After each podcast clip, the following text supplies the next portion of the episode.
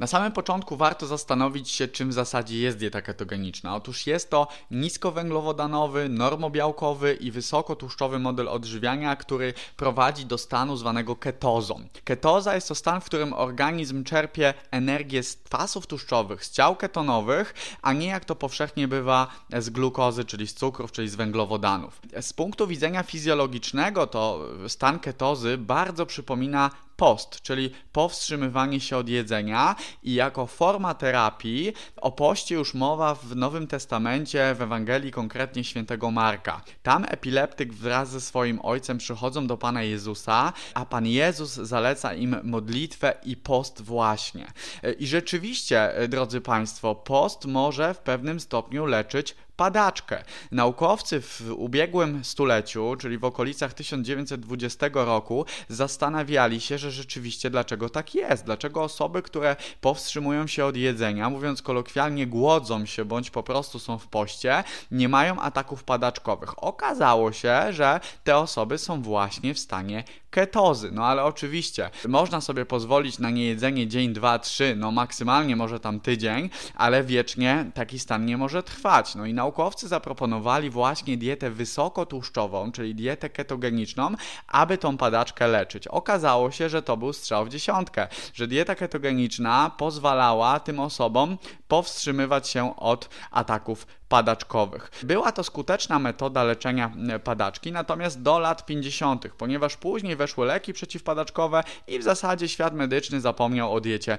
ketogenicznej. Przełomem stały się lata 90., e, kiedy to środowisko medyczne ponownie zainteresowało się dietą ketogeniczną i stanem ketozy, a to za sprawą chłopca, niejakiego Charlie'ego, który chorował na padaczkę, jednak żadne formy terapii farmakologicznej mu nie pomagały. Rodzice oczywiście chcieli pomóc swojemu dziecku i szukali sposobu, jak mogą to zrobić, i w tym momencie trafili na informacje o diecie ketogenicznej. Zastosowali ten model żywienia u dziecka i okazało się, że powstrzymywała ta dieta ataki padaczkowe. Na cześć Charliego stworzono fundację, ale również nagrano film, film pod tytułem Po pierwsze nie szkodzić, który przedstawia historię chłopca i który mówi o diecie ketogenicznej w wymiarze leczenia padaczki. Od lat 90. pojawiło się coraz więcej badań na temat diety ketogenicznej, ale również stanu ketozy i okazuje się, że ta dieta czy też ten stan mogą być wykorzystywane w innych chorobach, przede wszystkim chorobach neurodegeneracyjnych, takich jak Alzheimer, Parkinson,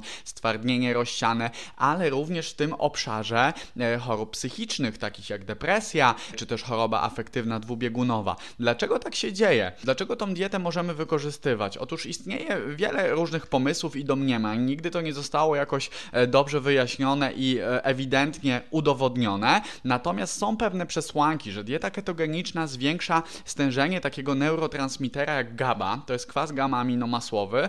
Jest to taki neurotransmiter, który jest odpowiedzialny za uspokojenie, jest to neurotransmiter hamujący, neurotransmiter, który działa przeciwlękowo, a więc w tych zaburzeniach różnych depresyjnych czy, e, czy lękowych on może świetnie się tutaj sprawdzić. Ponadto mamy tutaj zmniejszenie stosunku e, GABA do glutaminianu. Glutaminian to jest taki e, też neuroprzekaźnik, który prowadzi do tak zwanej ekscytotoksyczności. On jest niezbędny, ale w momencie, kiedy jest go za dużo, e, ekscytotoksyczność to jest po prostu śmierć komórkowa, czyli prowadzi to do śmierci komórki. Dieta ketogeniczna, jeśli jest dobrze zbilansowana, to na pewno będzie zasobna w kwasy omega-3. Kwasy omega-3 po pierwsze budują nasze struktury w mózgu, ale również jest wiele badań, metaanaliz, analiz, badań kohortowych, które pokazują, że kwasy omega-3 mogą wykazywać pewne działanie antydepresyjne, przeciwlękowe, a więc korzystnie również działać na tą sferę nerwową. Przede wszystkim dieta ketogeniczna zwiększa biogenezę mitochondriów. Co to znaczy? Czyli mamy więcej mitochondriów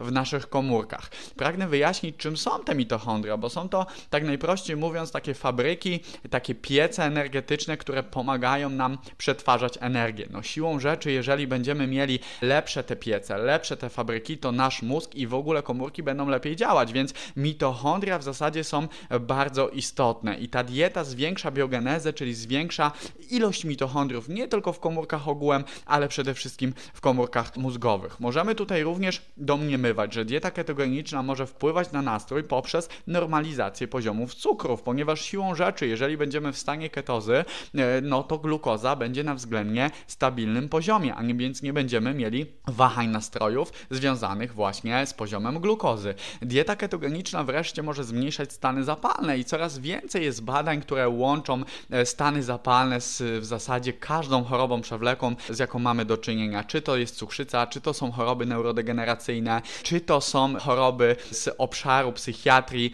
W zasadzie każde z tych problemów związane jest ze stanem zapalnym. Jest jeszcze pewien aspekt, który może pomagać w tej sferze psychicznej, ponieważ niektóre osoby mogą mieć problem z tak zwanym kompleksem dehydrogenazy pirogronianowej. To jest taki enzym, który jest niezbędny do przetwarzania cukrów. No i jeśli nie mamy tego enzymu, tego kompleksu, no to rzeczywiście rozsądnym rozwiązaniem może być właśnie alternatywne paliwo, czyli paliwo, jakim są kwasy tłuszczowe i ciała ketonowe. Są pewne przesłanki, że dieta ketogeniczna również może działać na mikrobiotę jelitową, czyli modulować ten nasz mikrobiom jelitowy, modulować bakterie, które się tam znajdują, a to pośrednio może właśnie wpływać na nastrój. E, jest nawet w nauce taka oś jelitowo-mózgowa, czyli właśnie definiuje to, jak nasz e, układ pokarmowy reaguje na to, co się dzieje w naszej głowie, mówiąc kolokwialnie, czyli jak reagujemy na stres i to działa w dwie strony za pomocą nerwu błędnego. Na pewno nie dla osób, które nie potrafią zrezygnować z produktów zbożowych, mąki, cukrów oraz słodyczy, ponieważ jest to w zasadzie obligatoryjny warunek, żeby wejść w stan ketozy, o którym sobie dzisiaj rozmawiamy z panem redaktorem. Jeżeli chodzi o innych adresatów, to na pewno tutaj e, mogą to być osoby, które pełnią odpowiedzialne stanowiska, typu dyrektor, menadżer, osoba prowadząca własną działalność, ponieważ dieta ta powoduje zwiększenie kreatywności, poprawę funkcji poznawczych, kognitywnych, działanie przeciwlękowe, a więc są to got ciekawe właściwości właśnie dla tych osób, które wymieniłem. Ponadto dietę możemy oczywiście wykorzystać w chorobach, o których wcześniej wspominaliśmy, czyli przede wszystkim w padaczce, w chorobie Alzheimera, w chorobie Parkinsona, w chorobie zwanej stwardnieniem zanikowym bocznym czy stwardnieniem rozsianym. Możemy ją również wykorzystać w kręgach chorób psychicznych, czyli również i w depresji, w chorobie afektywnej dwubiegunowej, w schizofrenii, ponieważ są już e, pewne badania, które wskazują, że dieta ketogeniczna, stan ketozy może działać tutaj korzystnie. Problemy jelitowe, które często towarzyszą osobom, mówimy tutaj o wzdęciach, o gazach, również mogą być w pewnym stopniu zaleczone w przypadku stosowania diety ketogenicznej. Pragnę tutaj też podkreślić, że dieta ketogeniczna nie jest dla każdego i nie każdy może takową dietę stosować. Jeżeli ktoś planuje przejść na tego typu system żywienia, to proponuję skontaktować się z jakimś dietetykiem klinicznym, który się najzwyczajniej na tym zna, bądź lekarzem, ponieważ możemy sobie nawet zaszkodzić Uważałbym w przypadku takich chorób jak chociażby kamica pęcherzyka żółciowego, ponieważ tutaj może dojść nawet do ostrego zapalenia trzustki po zastosowaniu diety ketogenicznej. Ostrożnie postępowałbym z dietą ketogeniczną w przypadku e, wszelkiego rodzaju chorób nerek, ale tutaj głównie chodzi mi o kamicę. Uważałbym na choroby wątroby ogółem, czyli przede, przede wszystkim przebiegające z niewydolnością tego narządu. Uważałbym na choroby przewlekłe trzustki, bo tutaj też oczywiście możemy ją tego typu system systemem żywieniowym obciążać.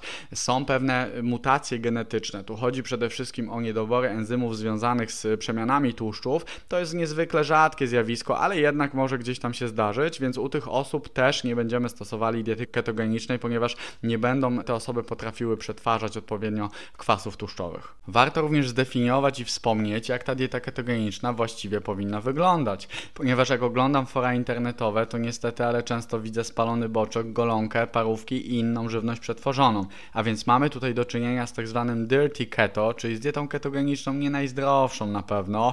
Ja chciałbym tutaj podkreślić, że dobrze zbilansowana dieta ketogeniczna najlepiej, aby obracała się w klimacie diety śródziemnomorskiej, czyli w klimacie diety, która jest najzdrowsza na świecie. Mówimy tutaj przede wszystkim o zielonych i czerwonych warzywach nieskrobiowych, o awokado, o oliwkach, o owocach jagodowych, które przecież są zasobne w antyoksydanty, polifenole, czy też witaminę C.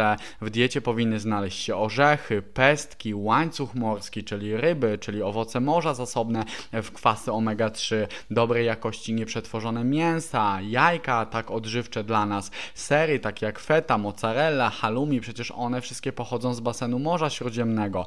Zdrowe tłuszcze typu oliwa, olej z awokado, olej lniany. My możemy na tych produktach bazować i na pewno ta dieta będzie wówczas zdrowa. Chciałbym tutaj jeszcze rozwiać pewne mity związane z dietą dietą ketogeniczną, a mianowicie, że dieta ketogeniczna prowadzi do kwasicy y, ketonowej. Otóż y, kwasica ketonowa jest to zjawisko, które występuje przede wszystkim w cukrzycy typu pierwszego i wtedy rzeczywiście mamy wysokie stężenie ciał ketonowych, ale nie takie jak w przypadku ketozy odżywczej, no maksymalnie powiedzmy do 5 mmol na decylitr. W przypadku kwasicy mamy tych ciał ketonowych 15, nawet i 20, ale dodatkowo mamy wysokie stężenie cukru. W przypadku diety ketogenicznej, w przypadku ketozy odżywczej mamy niskie stężenie cukru, więc ketoza nie równa się kwasicy metabolicznej, kwasicy ketonowej. Drugim takim mitem jest też często to, że ludzie przechodzący na dietę ketogeniczną mówią, że na tej diecie się nie da przytyć. Da się oczywiście przytyć, jak na każdej diecie z dodatkiem bilansem energetycznym. Miałem już takie przypadki w swoim gabinecie, gdzie osoby, które były na dietach ketogenicznych tyły. Oczywiście specjalnie, celowo robiliśmy e, tutaj nadwyżkę energetyczną, bo na przykład były to osoby wyniszczone. Także na diecie ketogenicznej jak najbardziej możemy przybrać. Kolejnym takim mitem jest też e, to, że dieta ketogeniczna powoduje niedoczynność tarczycy. Absolutnie tak nie jest. Dieta ketogeniczna nie spowoduje niedoczynności tarczycy, chyba że będzie to bardzo niskoenergetyczna dieta. Ale tutaj zarówno w przypadku diety ketogenicznej, jak i w przypadku zwykłej diety z węglowodanami, jeżeli będziemy obniżać bardzo udział energii, no to niestety może to również rzutować na pracę tarczycy.